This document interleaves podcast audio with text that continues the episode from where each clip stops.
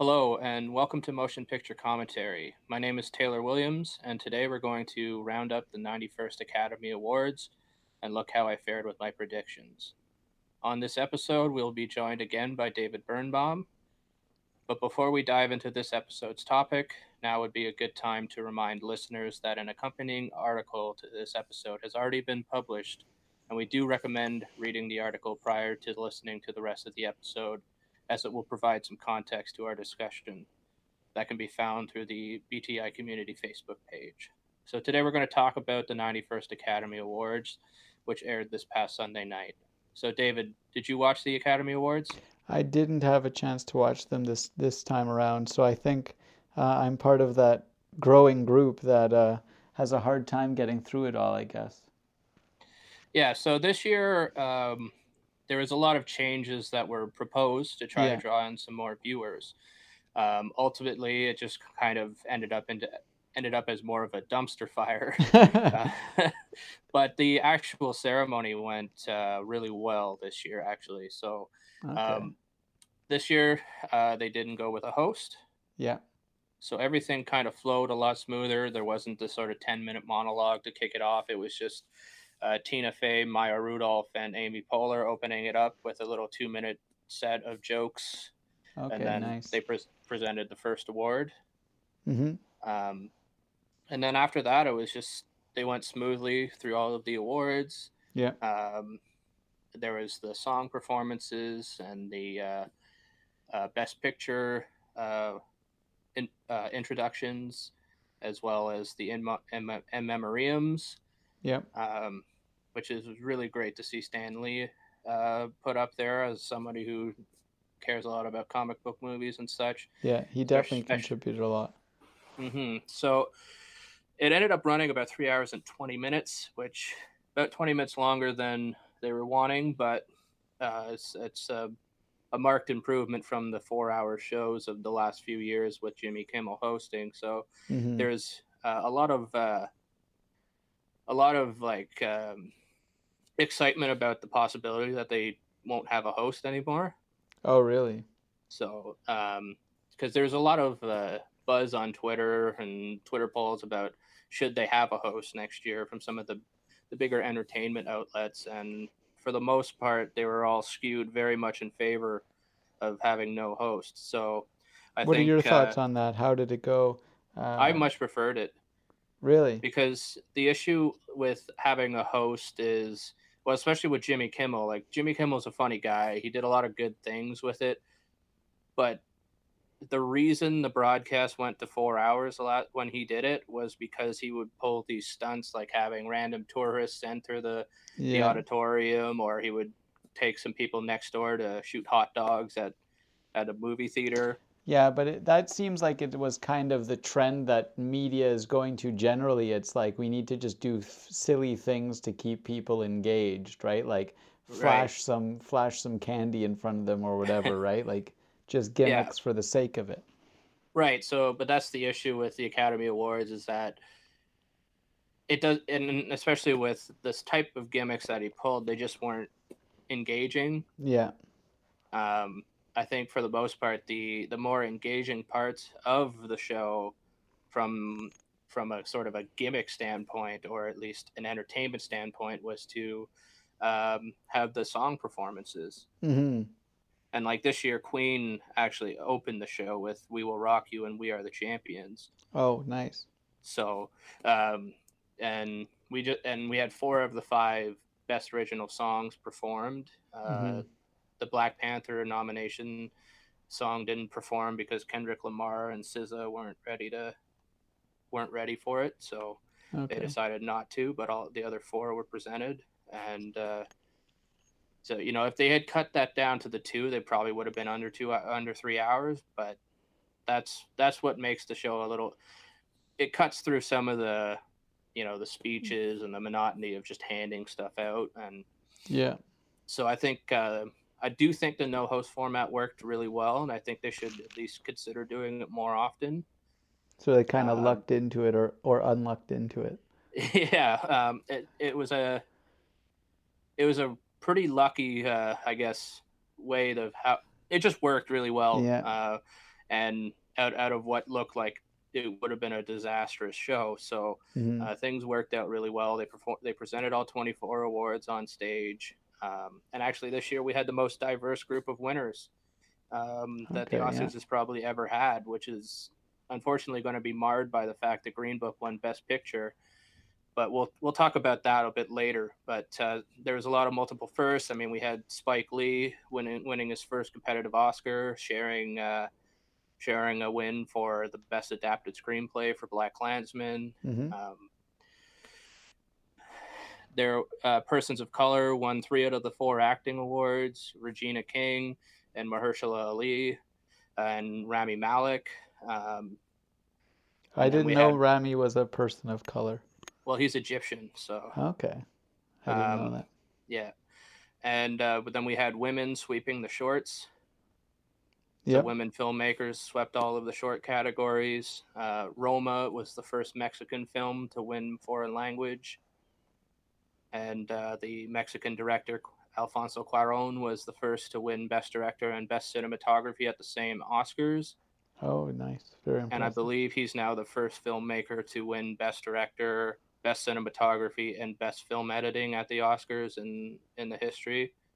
So he's become pretty much the uh, the best triple threat filmmaker in, in the industry today. Um, I think he's actually the, the, first to ever win all three.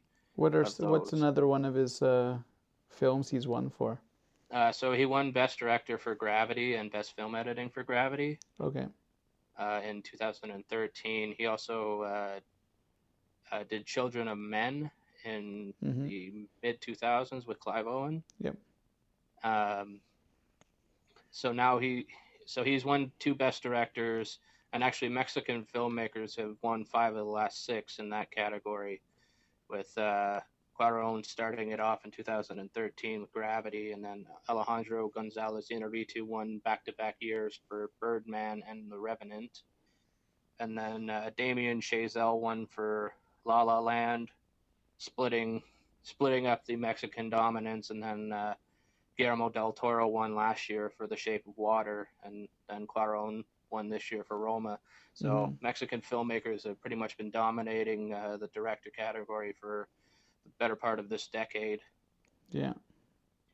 and then uh, we also had Black Panther earning three Oscars, all first for the Marvel Cinematic Universe.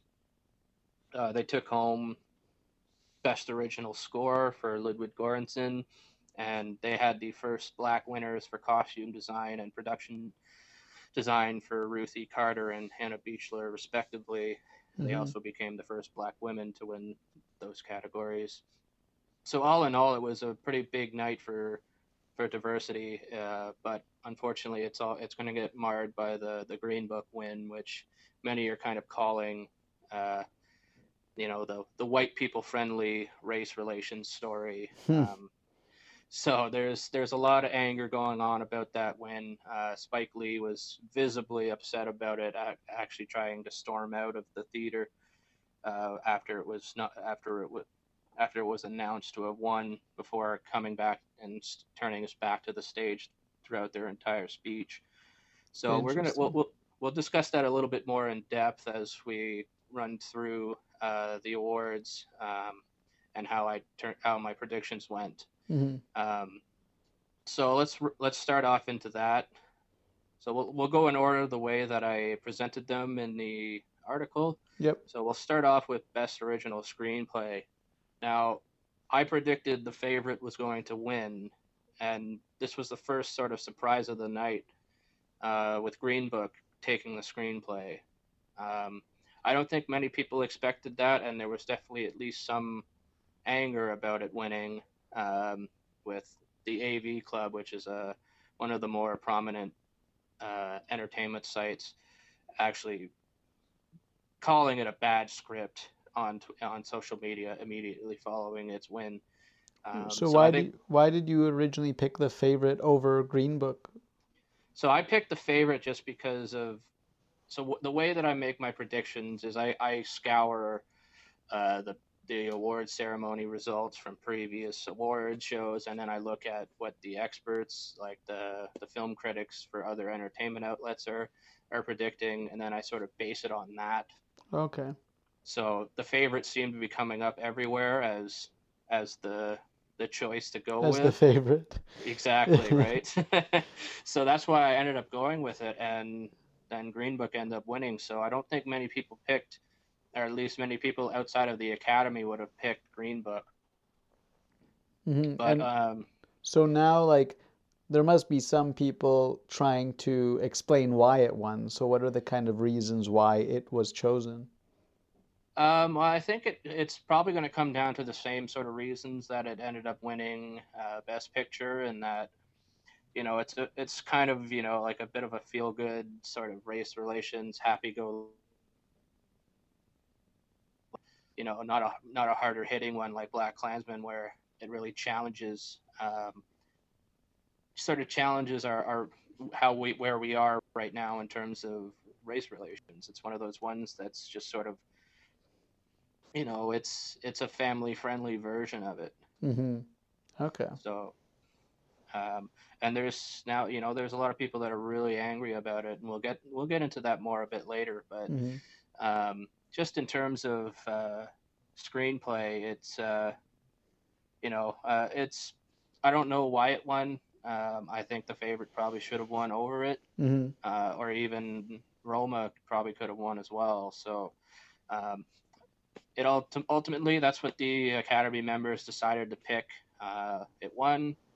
Whether whether whether it deserved it or not. I mean there's not much we can argue about now. It, it did take it home. So hmm um, i actually I, you know I, and i haven't seen the movie so i can't really judge it for actually i haven't seen either of these movies really uh, to, so i can't really judge them on those on my own sort of opinions of of how they were written just based on on viewing it. So I I saw the favorite. I I'm going to see Green Book soon, but the favorite it was interesting, but I I don't really I guess know uh, how to tell if the screenplay is good, like if the writing itself is good. Well, that's more of a. It's more judged by the actual writing of it. So, um, like when when they're submitting these for for consideration for awards, they submit the screenplay, and then people are supposed to read the screenplay. hmm But you can generally tell based on how a film has been presented on the screen whether it was well written or not. hmm Um, but sometimes, you know, you can get a great movie out of a, a terrible script. Sometimes you can get a bad movie out of a great script. So it all depends on who's at the who's, Who's- behind the camera, right? Yeah. So, like, if you just look at, uh, say, Mission Impossible Fallout, the latest one in the series, which many, including myself, are, think is one of the best action films ever. Um, and Chris, Chris McQuarrie, who's the director uh, and the writer of it, said he started the script. They started filming when he only had a 33 page script Yeah. for a film that ended up about two and a half hours. And with typical film scripts, you want to have one page per one minute of screen time.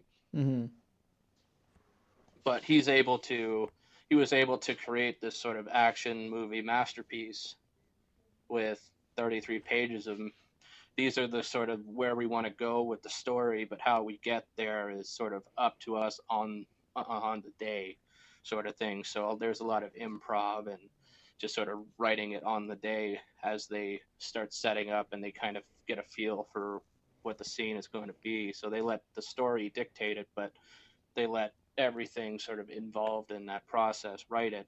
Whereas there's some other filmmakers who it's the script's got to be have everything. They don't like going off script. Everything's got to be perfect. Hmm so there's so many different ways of doing it. So the best way to sort of analyze whether it's a good screenplay or not is to actually read it. But Yeah. i i kind of i can usually sort of get an idea of whether it's a good screenplay or not just by watching.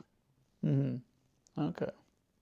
Um, and that's where um, when we go into best adapted screenplay, uh, Black Klansman is who I predicted. That was both off of what I had seen from scouring awards ceremonies and expert picks, as well as my own opinion, because I felt that that was one of the best films of the year, top to bottom. It was extremely well made, Mhm. uh, so it certainly deserved deserved it. I think there was some people that were uh, also kind of hoping that uh, Barry Jenkins might have picked it up for if Beale Street could talk, um, but ultimately it went to Black Klansman and Spike Lee and his team of three other screenwriters. So um, that was Spike Lee's very first uh, Oscar competitive Oscar win, and uh, in five nominations.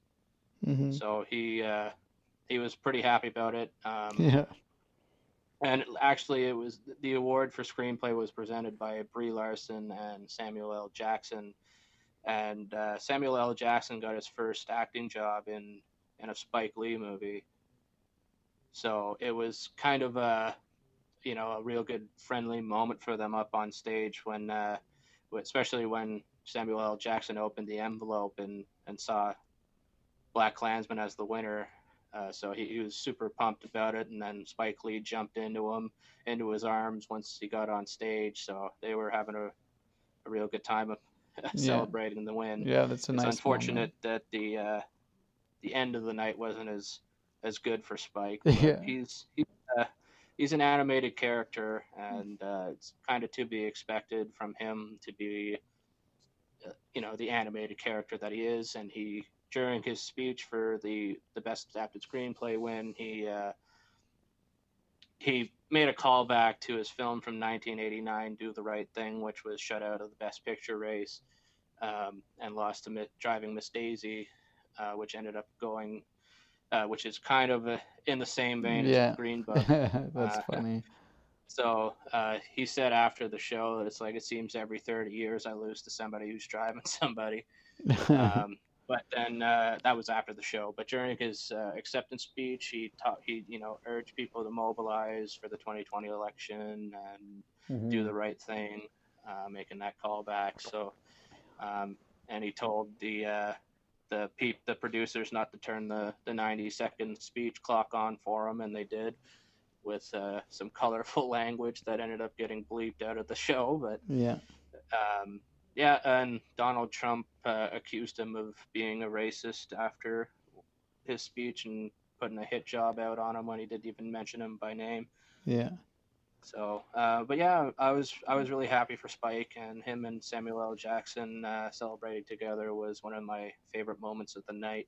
That's good. How how do you feel about all of this uh, uh, political stuff that goes on in the Oscars? Because there's, I mean, the the right wing people I follow on Twitter to a, a low degree, um, you know, they believe that that is some of the reason people are turning it away, regardless of if you're a right wing or a left wing. If you want to hear about movies, you don't necessarily want to hear all the movie people talk about politics.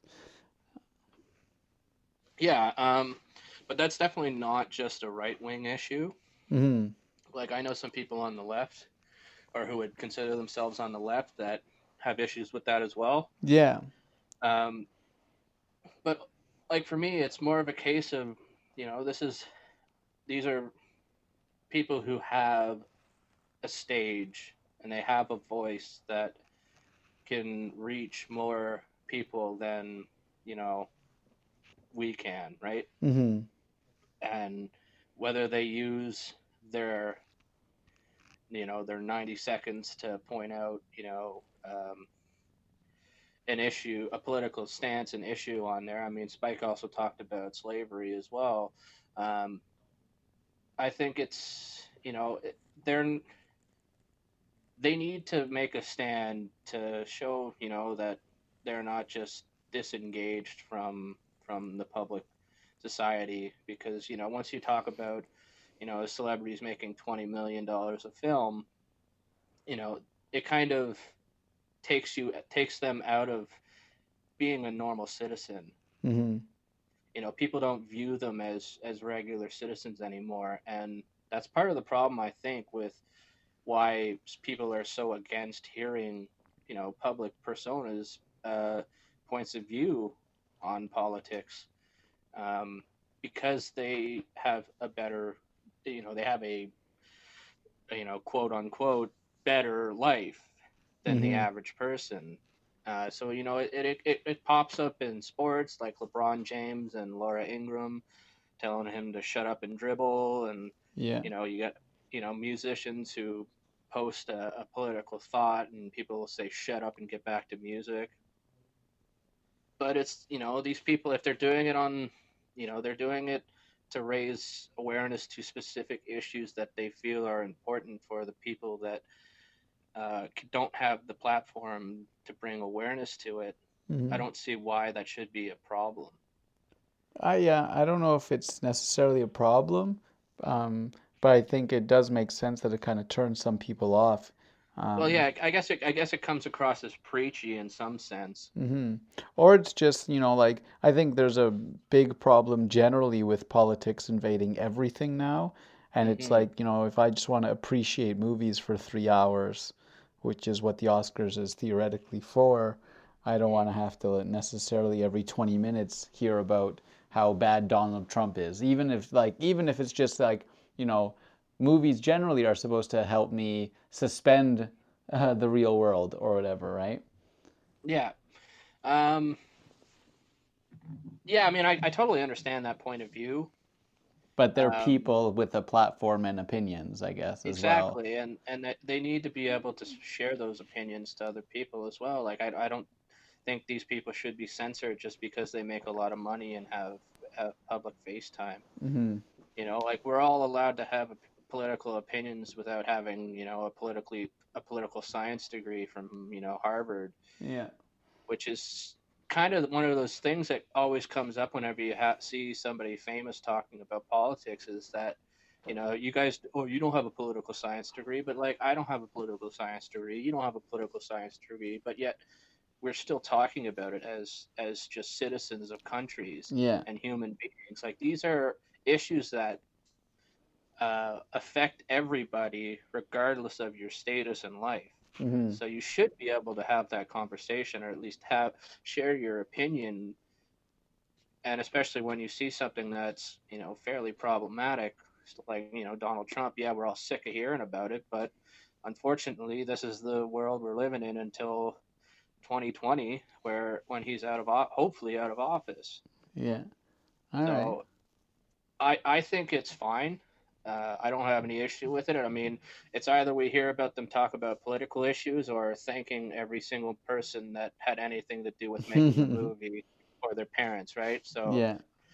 it's you know like which one do you want to hear about more? I don't like I don't have an issue with either. Yeah. um, for me, it you know I I just want to see the people that I believe should win win hmm but you know it's there's also you know some moral issues with who wins like this year with bohemian rhapsody i mean they won four academy awards and they won more than any other film but nobody thanked uh, the, the person credited as as the director of the film which is a good thing uh, because bryan singer is uh, has been accused of molesting and raping underage boys hmm and he was also fired from the film. But because he had filmed over fifty percent of it, um, he still got the directing credit through the Directing Guild of America's uh, rules. Yeah. Uh, so even though Dexter Fletcher finished off the film, Bryan Singer is the attached director for it. So um,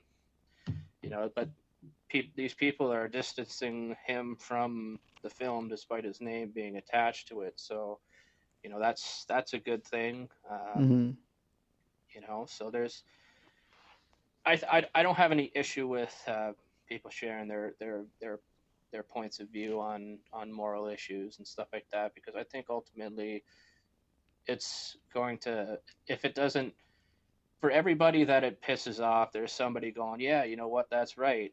Hmm they're right about that.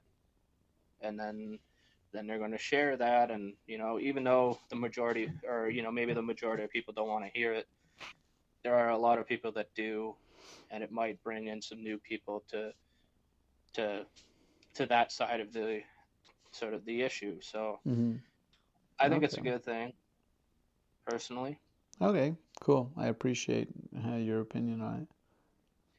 uh, so yeah then our next uh, next category was best film editing which I predicted John Ottman for Bohemian Rhapsody, and that's who ended up winning. Mhm. Um, uh, but it's kind of funny right now because in the days after its win, uh, social media was just having a field day with it. Is there's a specific scene where uh, the band has a meeting with a uh, with an with a manager or something. I can't remember exactly who. Um, Played by Mike Myers.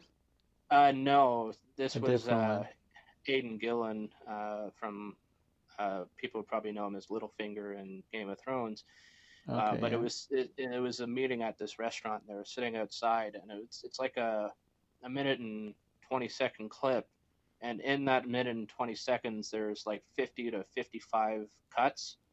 Mhm. So it changes camera position 50, ti 50 times in you know 70 seconds, which outside of an action movie is unheard of and not recommended. Yeah. you know that's one scene that's being shared but there's uh, you know i i don't remember uh any other specific scenes. Like i, I saw the movie uh, a few months back and that scene was one that kind of stuck out to me but i didn't i don't remember any other ones that were like specifically like lots of jump cuts between between different camera angles. Hmm um, but there is uh, there are people who are you know dunking on it that are saying that it's th- like that throughout the rest of the movie. Um, so they're kind of like questioning how uh, how a, a film that's not an action movie making that many cuts is winning best winning for best film editing. And so, what are the kind of rationales behind its win? Uh, well, so film editing film editing often goes to action movies. Yeah. Because uh, specifically because there's so many cuts hmm and to make it work well um, it takes a really good editor to, to piece that action sequence together out of the you know however many hours they have of footage from different uh, from different angles and, and piecing it together. So it's generally viewed action movies are generally viewed as more difficult when it comes to editing.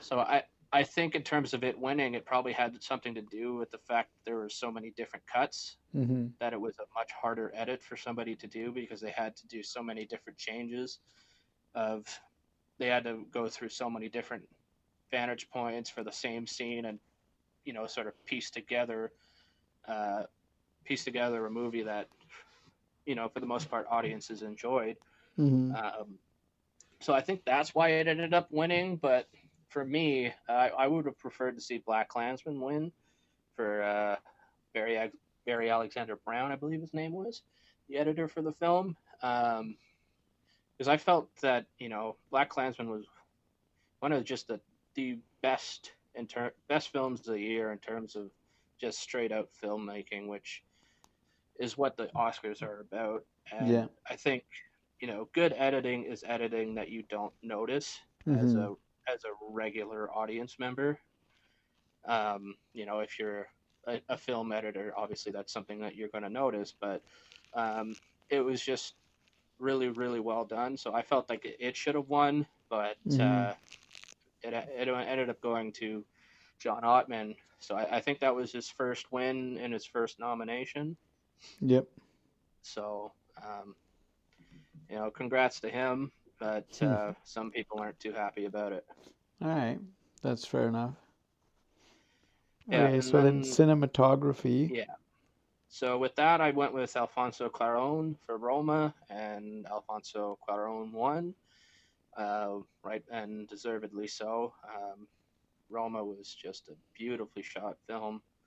Um, you know, the the black and white was it, it just worked with the story and the camera angles and the, the movements and that, just everything about it was fabulous. And yeah, typically. Um, Cuarón's worked a lot with uh, a cele- one of the more decorated cinematographers uh, in Emmanuel Lubezki, who's won three Academy Awards for cinematography. But uh, Cuarón being being as the story is sort of a semi autobiographical piece from his upbringing in Mexico City, um, he sort of took the lead on you know everything. Like he wrote it, he was the director, cinematographer, he co-edited it. Mm-hmm. So he he basically you know did everything. Yeah. Uh, for that movie, and they actually um, they built much of the the neighborhood of that he grew the sort of the, the neighborhood he grew up in in Mexico City in the 1970s they built that uh, on in a set. And so like it was just the attention to detail and everything about the film was just so perfect for what he was trying to do. And uh, cinematography was just one key piece that was extremely, extremely well done. So I, am really happy he took it. Um, and yeah, now he's uh, the only one to win, you know, sort of the three most, you know, most important uh, awards in terms of filmmaking, the, the, filmmaking process and director, cinematography, and editing. Yeah, definitely. So and you know that that'll lead it that leads in with best director so he, i also picked him to win that and uh, he won it so that's his second best director win um, after gravity. And really i, I think uh, it's kind of cemented Cuarón as you know one of the best filmmakers of our generation if not of all time. I mean the guy has made count you know a few films over the years and he's gotten either nominated or won for pretty much all of them. So mm-hmm. the guy's just fantastic and do do directors often also act as cinematographers or is that uncommon not usually it's it's fairly uncommon uh, because the director has such a, a, large job in terms of you know making the film in general is you know they have to be you know they're coordinating with the costume designers, the makeup and hairstyling hairstylists, and the production design. They're talking with edit editing, sound like this the this person who's scoring the film. Uh, they're you know they're they're handling you know pretty much everything that comes in terms of making the film what it is. Mm-hmm. They're they're that one central figure that is driving the creative project forward. Yeah. So by taking on so many roles, it's it it's a lot to do, and for for fairly large project. I mean, it takes a long time to film a film film a movie. Um, you know, something like Roma would be, you know, it probably take a month, two months to film. Mm-hmm. Uh, but you know, then you look at something you know, like uh, uh, like the Avengers movies, like they filmed those the, the, the latest two they filmed back to back, but they they took about a year's worth of filming. But then that's just on set filming, but you know then there's the months of pre-production, the mm-hmm. couple months of shooting the film, and then there's post production, which is another you know four or five months depending upon the size of the film, and then that's you know sitting down in the cutting room every day, going through and editing it together, making and then making sure that you have a film that tells the story that you want it to tell. Yeah. But then there's also the sound issues. So you then you're talking with your foley artists and your sound mixers and everything. So um, it's just the director is you know the most important job when it comes to driving a film forward. So doing all of that stuff, it's a pretty large undertaking, and um, and to do it that well, I mean, the guy's certainly deserving of the awards that he won. If not, should he should have probably won more, yeah. in my opinion. And before moving on, uh, like, what do you think for the value of the Oscars for recognize, like, because like other than something like this, someone like me wouldn't really hear about these people at all, right? You hear about the actors and the actresses, they have they're the famous ones, but often with few exceptions like, you know, everyone kind of knows Spielberg and Scorsese. Um, mm-hmm. but you know, there are often other winners who um, like really the awards are kind of their only time of getting any any yeah. public um, recognition. Um, and that's that's what I want that's what I want the Oscars to be. I want them to be recognizing you know, just masterful pieces of filmmaking. Mm-hmm. And I said it in the piece. I, I, I think they, for the most part, do it well. Uh, they're not perfect, but for the most part, they achieve the goal that they're trying to achieve fairly well, and that's recognizing the, the films and the people making them that mostly most deserve recognition for making, you know, truly excellent and masterful pieces of art. And that's not, you know, uh, that's not to knock more mainstream films. But when you look at, you know, your you know, if you look at a Marvel Cinematic Universe film that that you know is well received critically versus you know uh, a film like Roma or BlacKkKlansman, there's a decided difference in you know there's a there's a big difference in terms of the actual filmmaking of it Mm-hmm. and the quality and I would and you know I, I don't I don't have any issues with mainstream films winning but I want them to win on their own merits, not because it's what the people, you know, what what uh, you know uh, the mainstream audience wants to see. Yeah. You know, so I would much rather see something like Roma win uh, Best Picture to Black Panther, and I love Black Panther. It was one of my favorite movies of last year, but I don't think it should have uh, been nominated when there were some other films that probably deserved it more. But I mean, I feel like Black Panther, Black Panther deserved it more than Bohemian Rhapsody. But um, uh, versus something like First Man or Annihilation, Eighth Grade, Sorry to Bother You.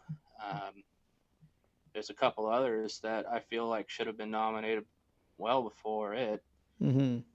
Um, Yeah, that's So- fair. uh, and and for me, like Sorry to Bother You should have absolutely won Best Original Screenplay in my opinion because that was the most original and unique films I've seen. Well, probably ever, Yeah. if not at least on par with Get Out last year, which won Best Original Screenplay. But then it wasn't even nominated and it wasn't really on the radar. Now, Boots Riley, the director of the film, uh, said that was mainly because they just didn't really campaign uh, for for the awards, which Mm-hmm. to be that you know that's that's a lot to do with it. But I think it should have been the one to win. But um, uh, I I do think that the Oscars are should be should be recognizing more prestige films, which is what they're mainly doing. And I don't want I don't want it to change into because of you know uh, so the, the mainstream audience going I, I never heard of this movie Mm-hmm. you know like i remember when birdman won best picture you know seeing some people from university going you know either what the hell is birdman or it wasn't even good because they didn't get it Yeah. and then i watching birdman i i mean it's it's a really out there movie but it's extremely well made and the way that they shot it they actually shot it as so that it would look as if it was a one take movie Mm-hmm. so every it was shot could consec- in sort of chronological order which is very uncommon um, and i thought it was well deserving of it but you know then you'll see other people who aren't really into um, aren't as into film or who care more just about watching film as as more of an entertainment versus art Yeah. uh, that just don't understand how how best picture is chosen Mm-hmm. um, which I don't want that to change because I want the Oscars to stand for excellence in film versus just what the audience found most entertaining, which there's enough awards for that stuff. Mm-hmm. Definitely. And, you know, then, you know, I think in terms of, uh, in terms of the sort of the big, the big awards ceremonies, I mean, the Oscars are the only ones that are, are is the only one that, uh, kind of does that versus you know if you look at the grammys the ones that are winning the big awards are all really mainstream artists Mm-hmm. i mean and i'm not i'm you know i'm not gonna be that guy who's like oh you know fuck cardi b she doesn't deserve to win it because she's you know she's a rapper, blah blah blah. Like I don't I don't care about that, hmm you know. But um, it's just you look at who wins those for the sort of the uh, you know the the pinnacle of musical And it's always ceremony. like the popular people. It's always the most popular people, hmm and then you go to the Oscars and you rarely see popular films breaking through because they're recognizing the sort of art house films that are that demonstrate masterful filmmaking. hmm So Well, it's- that's what that's what I want out of the Oscars. Yeah. But this is a good segue into the next one because it was kind of both. It was, I think, pretty popular and just like superbly well done. I saw that I saw it and loved it. hmm So best animated feature, right? So I went with Spider-Man into the Spider-Verse as my prediction, and that's what won. And really, it was the most deserved of the bunch. hmm I mean, that film was just spectacular. Yeah. Uh, One of the best movies I've seen in a long time, just generally. films of the year, no doubt about it. Um, hmm It it took me a little bit to get used to the uh, animation style, which is very different. But then Mhm. you, you know it started to click on what they were going for with it, and after that, you know, I wasn't even thinking about it, but it was just so different compared to the other animated features that were nominated. And the idea was to kind of put you inside a comic book, hmm which was actually really cool. Yeah. and I really loved it. And then just the film and in its uh, in its story, and it was just really, really well done and really well deserving of the of of the win. And you know, I, I think if there was an animated feature film to to get nominated for Best Picture, that one deserved it.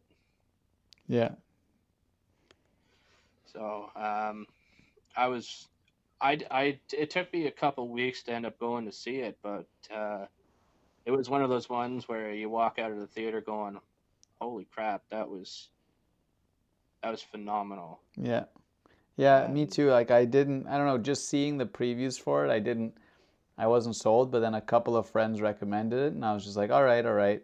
Like, and yeah, I, I actually, I couldn't believe how much I enjoyed it. It was, it was nuts. It was so good.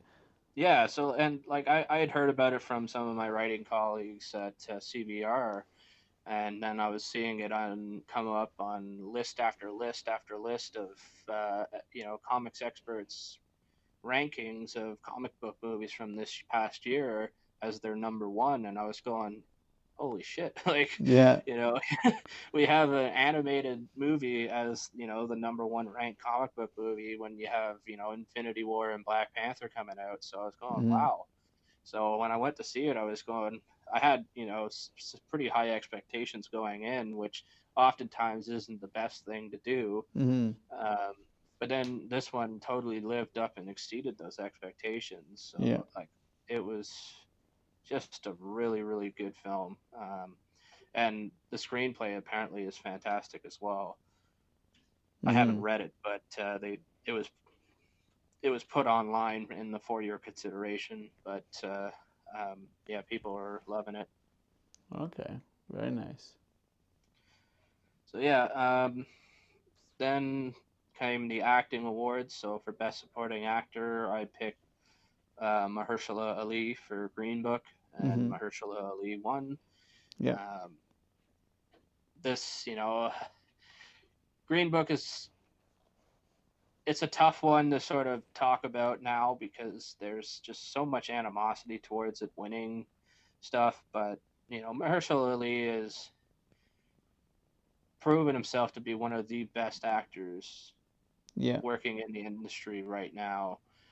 And regardless of whether or not this film was true to true to um, the real Dr. Shirley or not, Mahershala Ali probably did put on one hell of a performance in this film hmm because that's who he is and that's who he is as an actor. So, um, I you know this ties into the whole historical accuracy thing and whether that should matter um, in terms of looking at a film and and the performances within it. And I think Mahershala Ali is probably going to win, you know, Oscars just galore over the next few years. I mean, he's Yeah. won two of the last three for Best Supporting Actor, and he he, he won his first for Moonlight, hmm and he was in like a third of that movie, and he he won the Best Supporting Actor. I mean, the guy's just fantastic, and I don't know if you uh, watch True Detective, but they just wrapped up season three, so he was winning his Oscar well. The premiere of or, or the final episode of season three of True Detective was airing on HBO, and like he he was just amazing in that in that season. Mm. The guy's just phenomenal, phenomenal actor, and I think you know, regardless of whether or not you like the film or not, I think he probably deserved the win. Yeah, So um, I'm happy to see him win that. that's good. Uh, so and then for best supporting actress, this one I picked Regina King for If Beale Street Could Talk. Uh, this was one that I really didn't know which way it was going to go. Uh, it was just all over the place, and you know, you go through, you look at the past awards, and you'd look at uh, different expert opinions, and there was nobody had a nobody had a consensus there was no consensus pick here. So hmm I stuck with my gut, went with Regina King, and she won. Um, Yeah.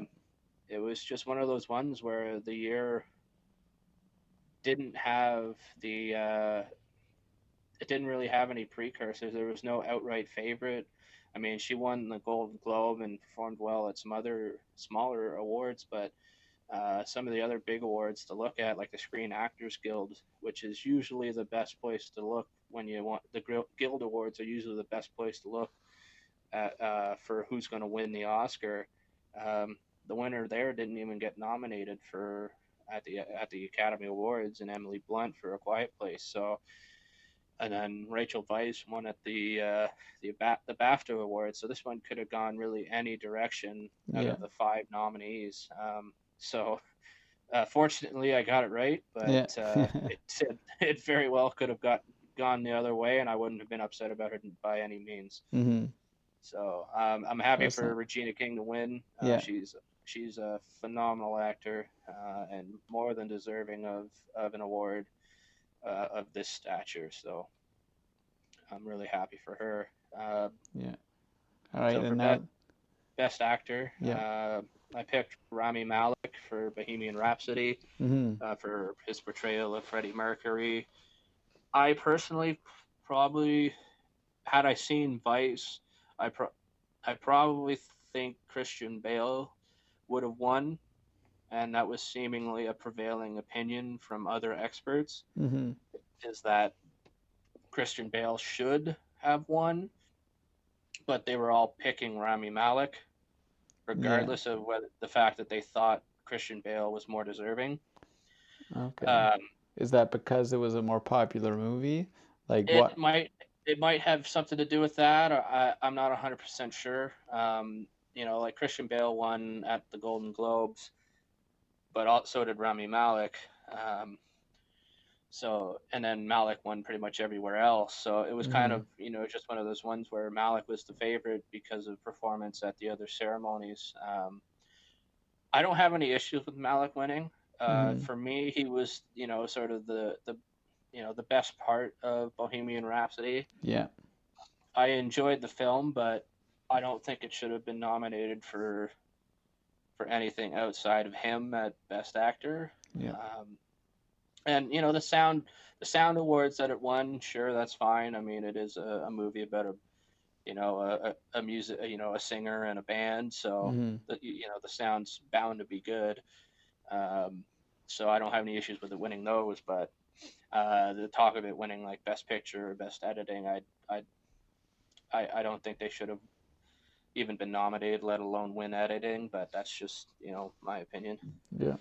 Um, so yeah, but I, he he was still he was good. So yeah, yeah. No, he was totally uh, totally deserving of nomination, and uh, you know I'm totally fine with him winning. Um, Mhm.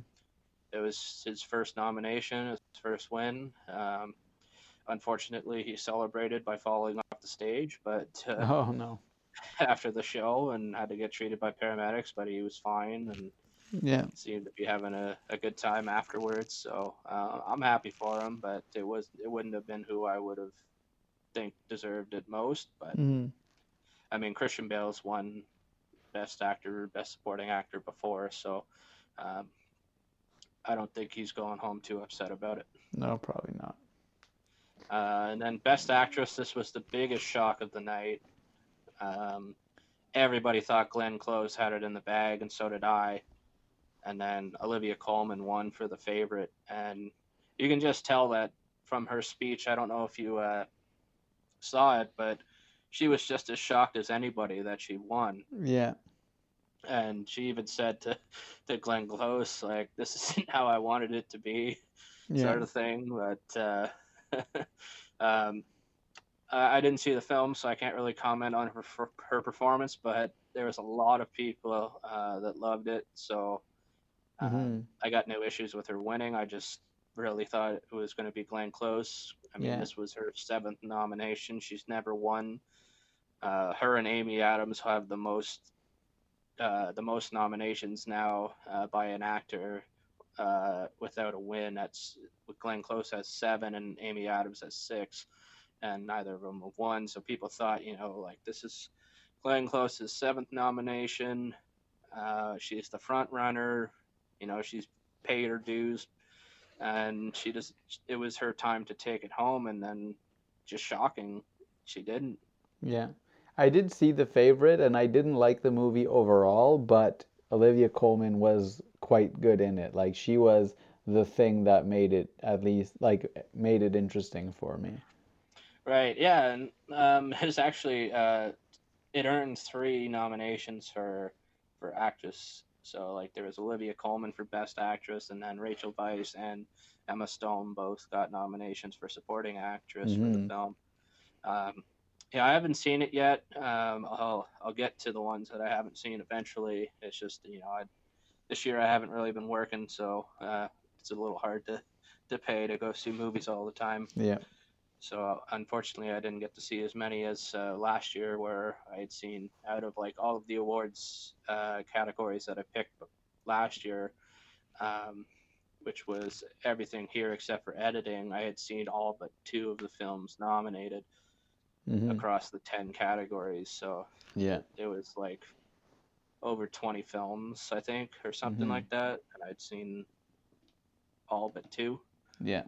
So uh, this year it was a much different story, and but you know, after, at the end of it all, I, you know, I still finished eight out of eleven with uh, two fairly surprising uh, lo- losses with Green Book and Best Original Screenplay, and Olivia Colman at Best Actress. Um, Mhm. when it came to Best Picture, I mean, I picked Roma, but I knew that it was either going to come down to Roma or Green Book, Yeah. and Green Book won. So you Um, you thought it might be Green Book, but a lot of people are like upset.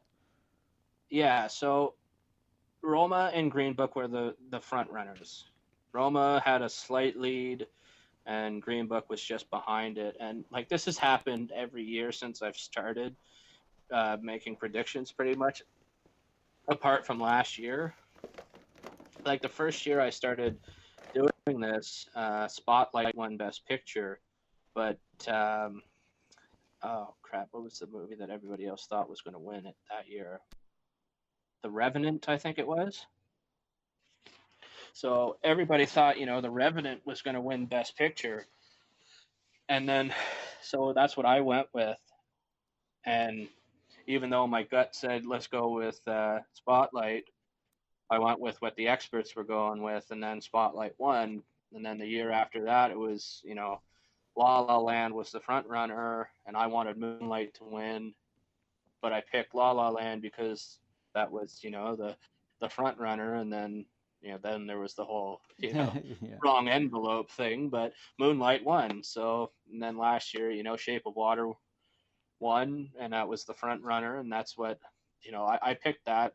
It wasn't my favorite movie of the year, but I think it was certainly deserving of the win. Mhm. Uh, but it won, uh, and then this year, you know, the front runner appeared to be Roma, and but then Green Book was the one that people th- thought could beat it Mhm. And it ended up happening. So, what this comes down to, though, is the way that Best Picture is picked. So, Best Picture used to only have, up until 2009, it only had five nominees as well Mhm. as, as every other category. But in 2008, um, The Dark Knight didn't get a Best Picture nomination, and people were very upset about that. And that was the year the Hurt Locker won, which was, you know, a fairly surprising Best Picture winner. Uh, so they expanded it to allow up to 10 nominations, but Mhm. ever since they've made that change, they've never nominated 10. But uh, the, basically, the way that it's um, the way that it's uh, decided is they do a preferential ballot. Okay. So everybody in the academy marks down the the nominees. So this year there was eight nominees. Do they do that for all the categories or only this one? I think it's only for best picture.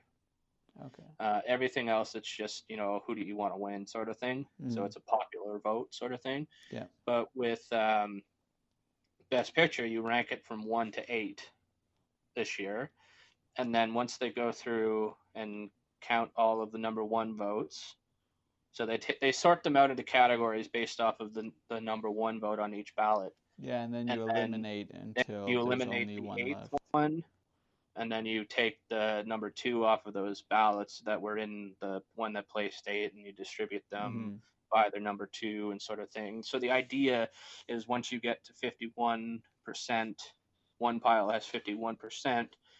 That's your best picture winner because it's now viewed as the most widely liked film by the Academy members Yeah. which um, whether it came down to net, uh, Roma being a foreign language film or the fact that it's a Netflix film, which has a lot of people upset. Mhm. Um, Roma ended up being, despite probably uh, popular votes, so the most number one overall picks. Once it, when it wasn't number one pick, it wasn't as high up as Green Book was for uh, everybody else who didn't pick Green Book to win. Yeah. So uh, uh, number as their number one. So it's it looks like the way that Green Book won was that people rated it. The people who didn't vote for either of them as their number one voted for Green Book higher than Roma, Yeah. which is why Green Book ended up winning. Um, and whether that's uh, the right winner or not, I mean, there's a lot of animosity towards it right now, um, deserved or not. Um, I don't know. It's hard to say. I mean, we got an LA Times critic calling it the worst Best Picture winner since Crash. Mhm. Um, and you know, then you got other people saying that with Green Book winning, uh, it shows the Oscars haven't changed uh, from the, you know, the sort of Oscars so white, you know, yeah. which to me is disappointing because this year there was such a diverse group of winners that to, to then crown Green Book, which is kind of you know the softest in terms of racial racial dramas that was or you know comedy slash dramas that was uh, up for the award it kind of then takes a step back from all of the good that happened this year in terms of diversity so Mhm. um, i don't i don't want to say that it didn't deserve to win but it certainly isn't a good look from from the diversity standpoint uh, that it won. But it's still like a, a based on true events story about race, right? Like, Yeah. So, but the issue there uh, with a lot of the hate towards it is that um, some extended family members of Dr. Shirley, uh, the the pianist in the film, the jazz pianist, um, have called it a you know a symphony of lies. They're saying it's not an accurate portrayal of who Don Shirley was. Um, now, the the writer who uh, is uh, the son of of uh, the driver, bouncer, security guard that Viggo Mortensen portrays in the film. hmm he said that he was told the story from Dr. Shirley and he was told not to contact anybody outside of him and his father hmm ab- about the story because that's the only people that the story is about. Yeah. That's what he's saying. Um, But then you know he's he's gotten himself into some hot water uh, because of a tweet that he um, shared or retweeted about uh, Muslims reportedly celebrating after 9/11 or something like that. Yeah. He later apologized for it, but you know there's the film has just been circul- circled with controversy leading up to the to the actual awards night so there was already a lot of animosity towards it and then the fact that it you know people are kind of viewing it as you know this whole you know white savior who comes in and teaches a black man how to be black and uh, or you know and then you know he's a, a also a black gay man uh, you know teaches him how to eat fried chicken or something. Like there's just some uh, anyways the, the the point is is that the film is definitely the softer side of you know the you know that this whole the whole racial divide can be solved by just you know being nice to each other or something. That's kind of like the what people are saying is the issue with it and Okay. that and then there's some you know deeper seated because some of the pieces i've read on it are like very very angry pieces and I I don't know why necessarily, but I mean I'd have to see the film first before I can really formulate my own opinions on it. Mhm. Um, I think Roma should have won, um, personally, but then with that there comes its own can of worms. But at least in a way, if Roma had won, we wouldn't be having this discussion about the Oscars still being Oscars so white. yeah. We'd be talking about this as we'd be celebrating this as one of the most diverse groups of Oscar winners ever. And the only anger towards the best picture winner would be that it was a Netflix film. Yeah. Well, I'm sure there'd be lots people have to say about that as well. Yeah, I mean, there's already some uh, European art house uh, film, um, you know, like theaters that are basically call, you know, saying that the Oscars hold no value anymore because Roma won some awards, and you know they're basically making Roma out to be this, you know, a ma- basically a made-for-TV movie, uh, which you know, in a way it is, but um, you know, Netflix did release it into select theaters. Um, Only because there's a minimum requirement to qualify, I think, right? true. Uh, but I don't think it's necessarily a bad thing because, you know, once you put these films into theaters, nobody's going to watch them anyway outside of, uh, you know, the biggest of biggest cinephiles. Like, Mhm. people aren't lining up to see a Mexican foreign language film. Yeah. But, you regardless, know, if you if you see it one night when you're scrolling through Netflix and you've heard, you know, oh, this movie's got good reviews or something, and yeah. Mhm. you know, and it's right there for you to be able to watch at home.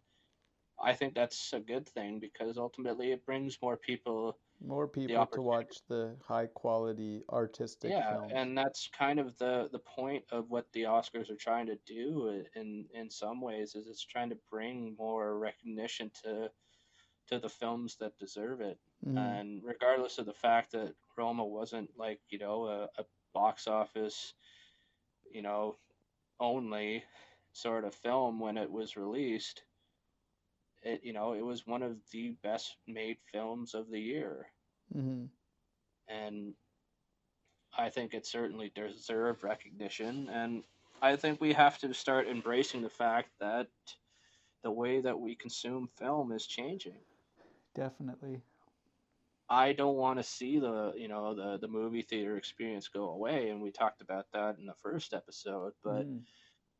I think we do need to be at least open to the idea that people don't want to always be viewing films in in that way, Mhm. especially when you know like you're not going to have people lining up paying 10 12 dollars to see roma they're not going to do that Yeah.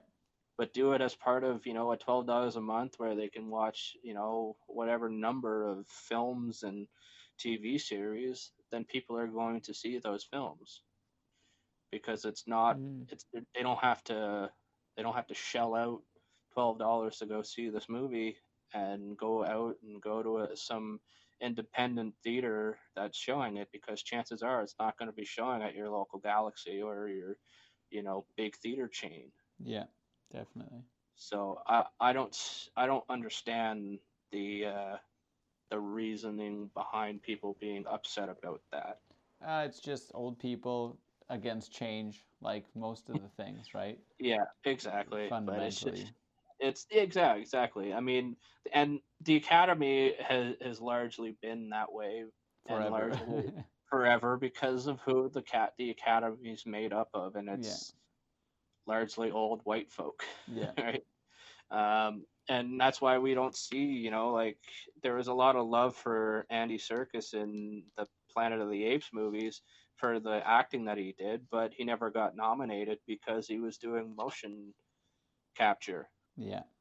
And there's a lot of just sort of ideas that motion capture isn't anything more than voice acting, which is not viewed as the same as real acting as Mhm. the as you know the uh, the sort of traditionalists would call it Yeah.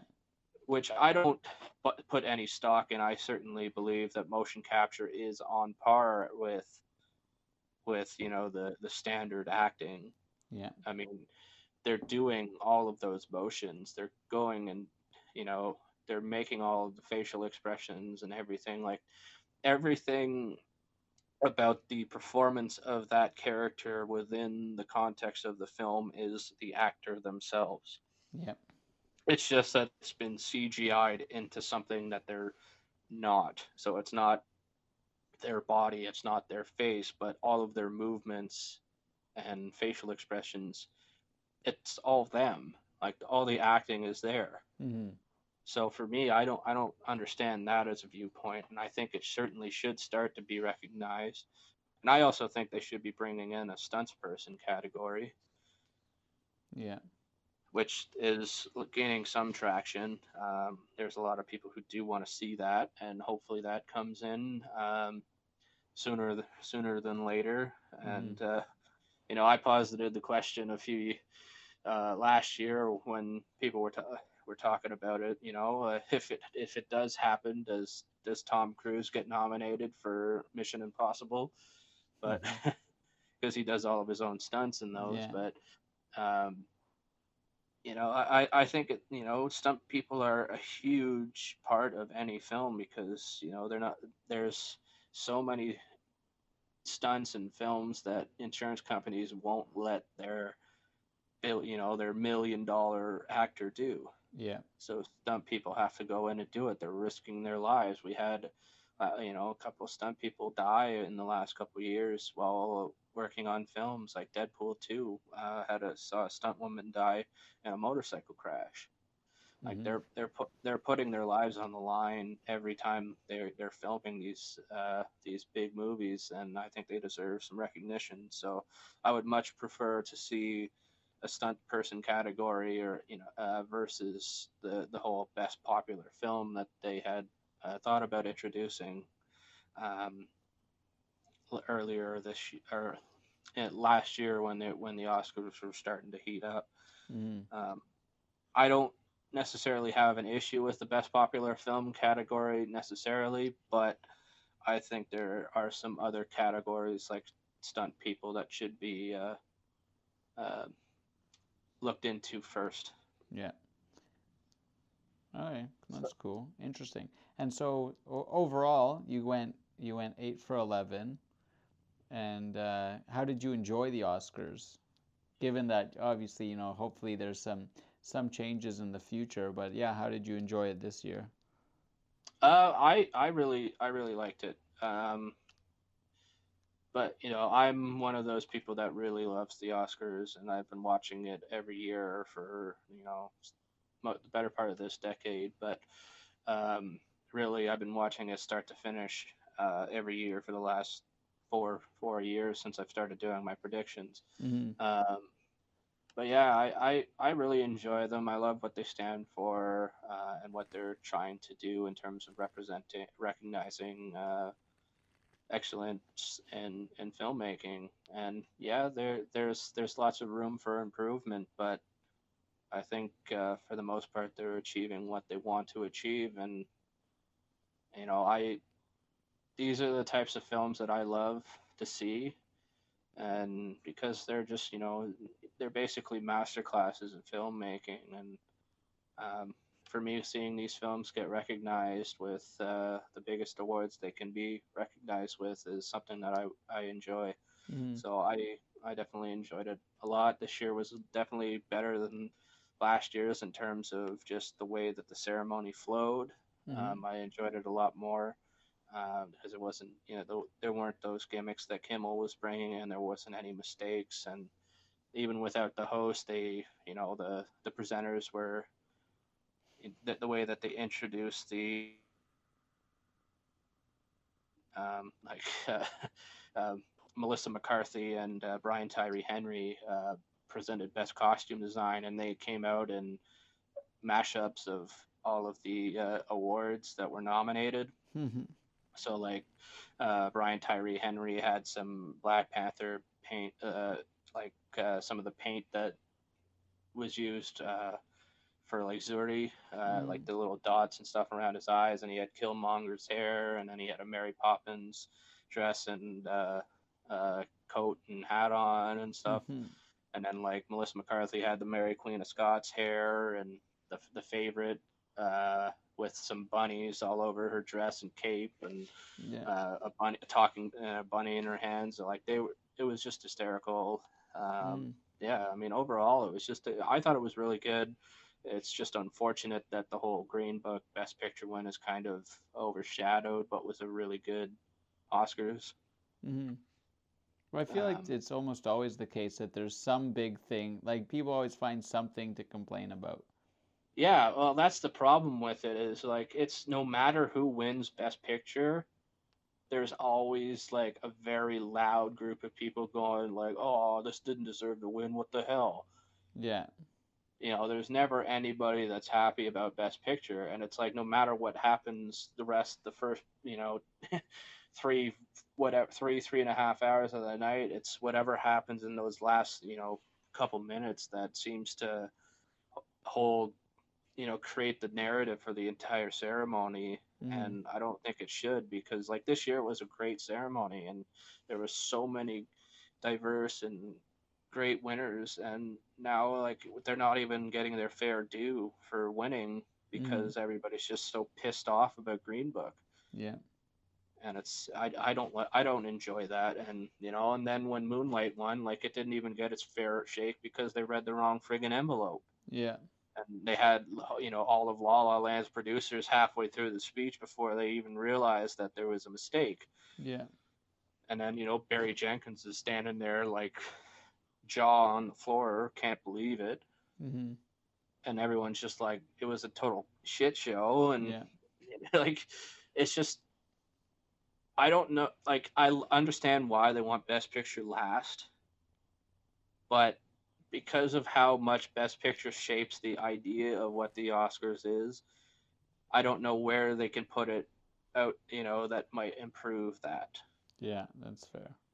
That's the issue. Like you want it to be last because it is the biggest, you know, prize of the night. Mm-hmm. Uh, but then it also it's like you know you're only you're only so good as your first and last impressions, right? Yeah. And when your last impression so often brings about these, you know, like so many feelings of anger, it's I don't know how they can combat that Yeah. because if you put Best Picture in the middle, people aren't going to watch the rest. Yeah. And if you put it at the start, nobody's going to see the other 23 awards, right? Like mm-hmm. you have to put it at the end, but then it overshadows everything else if it's not the winner that people think should win. Yeah.